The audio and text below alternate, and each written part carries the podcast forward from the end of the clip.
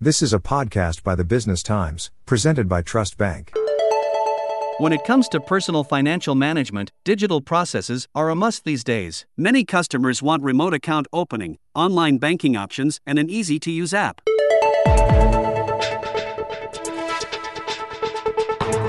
What annoys the most is limited opening hours, lengthy processes, and having to go to a bank branch to open an account. So it looks like the future of banking lies in the hands of digital banks. But what about cybercrime and digital bank fraud? How can you be sure your money is safe? For more insights, we speak to Dwaipayan Sadhu, CEO of Trust Bank. Welcome to the Business Times Future of Finance podcast. Dwai, it's a pleasure to have you join us. Welcome to the episode. Thank you. Thank you for inviting me. Dwai, what are the differences between traditional and digital banks? Help dispel some of our possible misconceptions surrounding digital banks. That's a great question. Let me start with the cliche why do we even need a digital bank? Everyone has spoken so much about all the traditional banks are digitalizing. Everybody has got digital apps, and you can do so many things on those apps. So, why do you really need a digital bank?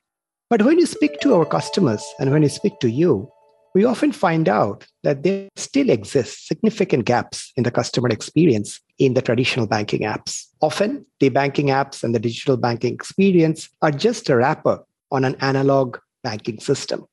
So, as a result, many transactions, many things that you do on the app are not real time.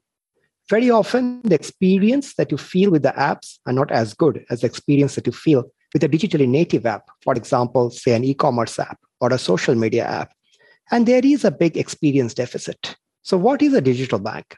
A digital bank has no legacy technology. A digital bank is completely free of any of the technological challenges that may hold back a legacy organization. A digital bank builds everything from the ground up, working closely with the clients, solves real client problems, and brings to the client a delightful experience. So, for example, we at Trust Bank, we have just launched three months back and we have received fantastic client response. And this is on the back of the products and the experiences that we have created, working closely with the clients for over the last two years.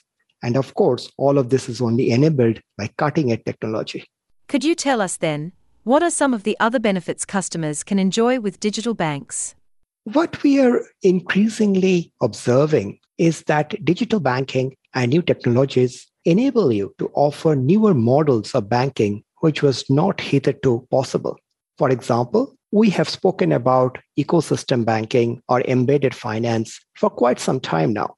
These are not new concepts. But if we look around, there are very few examples of successful implementation of an ecosystem banking.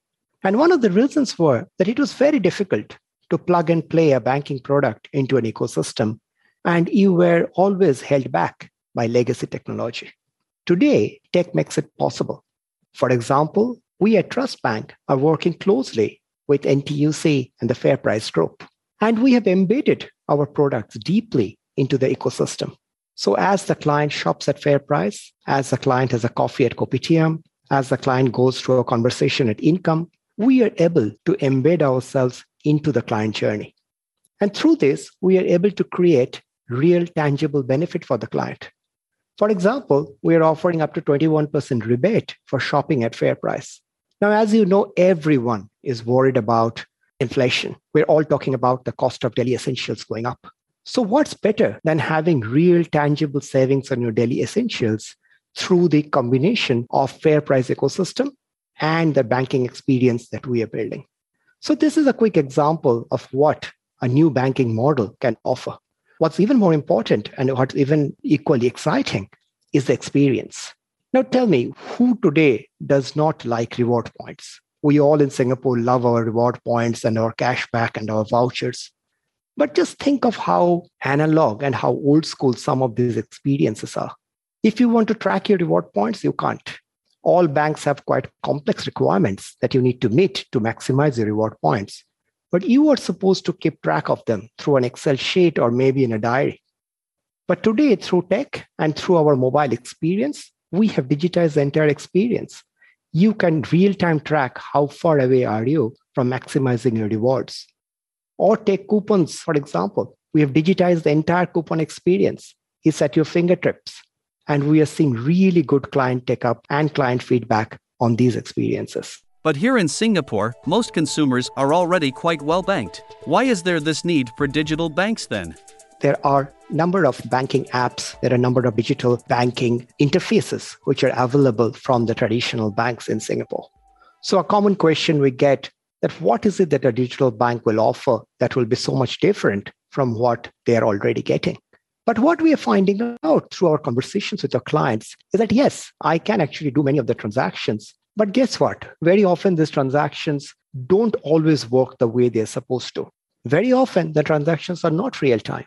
In fact, there is this very funny example that one of our clients gave us recently, where when he or she wanted to open an account with one of the banking providers, it was a digital account opening, but it was only available during branch opening hours. So it just shows that while we have digitized the front end, the back end very often continues to be old and analog. So what does a digital bank do? It completely revolutionizes this experience. For example, we at Trust Bank are opening a credit card account in under four minutes from the time you download the app to the time that you have your card available with you on your mobile wallet. That's under four minutes. Or take a savings account. That's under three minutes. These are as good as an online shopping experience. These are as good as an experience that you have on any other digital app. Clients today are increasingly demanding and they are expecting these experiences from their banks. So even though it's true that there are many, many features which are available in traditional banking apps, clients don't feel always that it actually meets their elevated needs of today. Up next, are you ready to take the leap into full digital banking? Or are there situations when you might still prefer to deal with your bank face to face? This episode of Future of Finance is presented by Trust Bank. And now, back to the podcast. We are speaking with Dwaipayan Sadhu, CEO of Trust Bank. Dwai, we've been discussing the digital banking space. Is it possible that with greater speed comes greater risk? What are your thoughts? How can the concerns of risk and fraud be addressed? That's a really great question. And I think that's where it is so important for us to realize that even though we are a digital bank, even though we are talking about experience and revolutionizing how banking is done, at the end of the day, we have a huge responsibility on us we are custodians of the client's money and of the client's data and of the client's trust. So it is really important for us to have a lot of emphasis and focus on risk management, on governance, on compliance. And this is where I think we at Trust Bank have a really strong benefit and a strong advantage, which comes from our parent. As you know, we are backed by Standard Chartered.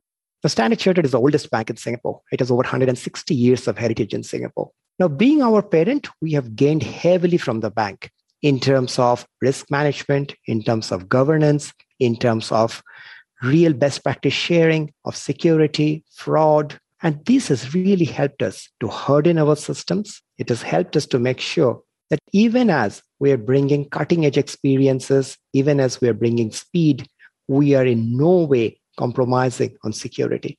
In fact, if anything, we are actually putting even more focus on making sure that the customer is safe, secure, and that you can bank safely with us. These days, bad actors are everywhere. Everybody would be trying to take advantage of one slip up that the client may make. Hence, we are also focusing a lot on education. We are making sure we're telling the client how you can bank safely and securely. Now, one of the key advantages that we also have is that the only way to bank with us is through the app. Now, it might sound a little bit strange. If I'm only banking within one way, isn't it more difficult? But in reality, that is actually much more secure. If you are banking with me in an online environment, in an app, in a phone banking, and in many other places, it gives a bad actor that many more chances to go and try to break that. Whereas for us, it's only the app. And the client knows that as long as I'm in the app, I am protected. Learning from what you've seen in other markets, what do you think it takes to make a successful digital bank in Singapore? Digital banks are not new. They're relatively new in the scheme of things, but it's not that they just got invented in the last one year. Many digital banking experiments have happened in many parts of the world over the last many years. And this has actually given us an advantage in Singapore that we can learn from what has worked in other places And we can also avoid what have been the pitfalls in the other places. So, what are some of the key learnings that really stand out? I think the number one key learning that we have seen from the digital banks that have done well worldwide is that you must solve a real client need. And number two, you must have a great experience. These two are almost table stakes. If you don't have that, then as a digital bank, you really cannot demand the client to bank with you. But in some way, this is just the beginning. Just because you have a great experience doesn't mean a client is suddenly going to move its banking relationship to you. So that's why it's really important to have a good, diverse product set that meets the different needs of the client. Now, in many parts of the world, we have seen banks going to market only with a very simple product, either a payment or a deposit account, and then over time, really struggling to build a meaningful client relationship. We learned from that. So when we launched in Singapore, we actually have four products which are available. Number one, we have a deposit account, which pays really attractive interest rate. Number two, we have a credit card, which is embedded into the FairPrice ecosystem and offers you tangible savings. Number three, we have a really affordable insurance. And number four, wrapped around all of this, we have a very attractive rewards program. And this is a very important point that we learned from the other digital banking experiments or examples worldwide. And the final point, of course, is that risk management compliance is as important as technology and products. And we have really focused on this. We really want to make sure that we are setting ourselves up for success in many, many years to come. And as a result, we must earn the right to earn the trust of the clients. Dwai, what about the high touch nature of banking? Especially in wealth management. How can digital banks attract those who prefer face to face interactions? Clearly, there is different range of banking interactions and products which are getting digitized and which are getting served through various channels over time. But what we are really finding out increasingly that this line that existed between digital and physical has gotten blurred and in some cases it has actually been completely removed. Let me give you an example of a myth that exists. Many people say that digital banks today are for the young these are for the people who are millennials. These are the people who are teenagers. They are the ones who like these digital banking fancy apps. But guess what? A recent research shows that over 80% of Singapore's seniors who are above 65 years old have actually used digital banking to access their banking in the last one year. And as we all know, the pandemic has accelerated digitalization. So almost everyone across all demographics are banking digitally. In fact, our own example also shows that over 10% of our clients are above 65 years old. You usually would not expect that from a digital bank. Almost every product nowadays is getting served digitally. Now we understand many clients are in different stages of evolution in their digital journey. Some clients are completely digital. Some clients are digital, but maybe they require a little more convincing to take the last step. And we understand and appreciate that. So we have actually addressed that. We have recently opened a customer experience center within a FairPrice store in Vivocity. Now, why did you open that? This is not a banking branch. You can't withdraw cash. You can't do a transaction in there. But it is meant to be an educational center. It is meant to help clients who need that last convincing. It is meant to help clients who maybe they're comfortable digitally, but they really are not 100% there yet and they're looking for that one human touch to really convince them. So, this is the space that we have opened to address whatever last questions that clients may have to take the leap into digital banking. What are the new developments in the space you're keeping an eye on and preparing for? Tell us why. The world of technology and the world of digital is moving at the speed of light. Almost every day you hear of new things happening and at this stage, it will be impossible to say which of these will be winners and which of these will not be. So, how do we react to all of this? Number one, we really evaluate every new technological development, every new digital development, and we also look at innovations from around the world to see if there are learnings. But importantly, we don't get distracted with everything that's happening. Almost everything looks like a shiny toy, but not everything will be useful. So it's important for us to really understand is this piece of technology either solving a very important client need or is this piece of technology really solving a banking operations problem that will really help us streamline processes? If the answer to the, both of these are not really, then even though the technology may be fancy, we may not be getting into there. But number two, we also look at what type of technologies, what type of new developments exist, which can help us to keep the client safe and secure. There is a lot of work going on around the world in security, in fraud control, in making sure that everything that we are building is top notch when it comes to security and safety. So that's another thing that we are keeping a very close eye on to make sure that we really work with partners who can bring to us new technologies and new innovations that can help us keep our clients safe. We've been speaking with Dwaipayan Sadhu, CEO of Trust Bank on the future of finance. Dwai, thank you for the information and the insights. It's been a pleasure talking with you. Thank you so much for inviting me. On behalf of the Business Times podcast team, thank you for joining us.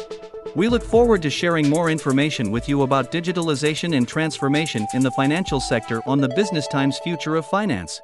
Join us for the next episode on January 12th. This episode of Future of Finance podcast was presented by Trust Bank. The Future of Finance podcast series is powered by audio augmentation technology. That was a podcast from the Business Times. Send your feedback to podcast at sph.com.sg. Find us on Apple, Spotify, Google Podcast, or via the Google Voice Assistant Amazon enabled devices. For more podcasts by The Straits Times, The Business Times, and Money FM 89.3, you can also download the AWEDIO by SPH app. That's A W E D I O. This podcast is meant to provide general information only. SPH Media accepts no liability for loss arising from any reliance on the podcast or use of third parties' products and services. Please consult professional advisors for independent advice.